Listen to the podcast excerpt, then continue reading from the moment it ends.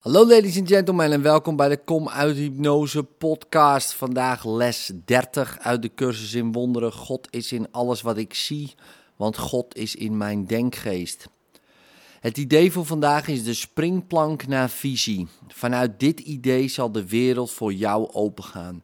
En je zult naar haar kijken en in haar zien wat je nooit eerder hebt gezien. En wat jij vroeger zag, zal dan zelfs niet eens vagelijk zichtbaar voor je zijn. Vandaag proberen we een nieuw soort projectie te hanteren. We proberen ons niet te ontdoen wat we niet prettig vinden door het buiten ons te zien.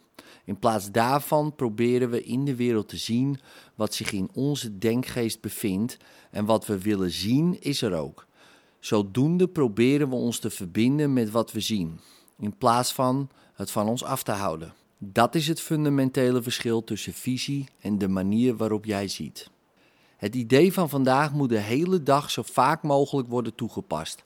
Wanneer je maar even een moment hebt, herhaal het dan langzaam voor jezelf terwijl je om je heen kijkt en probeer te beseffen dat het idee voor alles geldt wat je nu ziet of nu zou kunnen zien als het zich in je gezichtsveld bevond.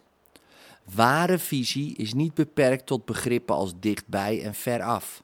Om je aan dit idee te helpen wennen, moet je bij het toepassen van het idee van vandaag proberen zowel aan dingen te denken die buiten je huidige blikveld liggen, als aan dingen die je daadwerkelijk kunt zien. Ware visie wordt niet alleen door ruimte en afstand beperkt, maar is ook allerminst op de ogen van het lichaam aangewezen. Haar enige bron is de denkgeest.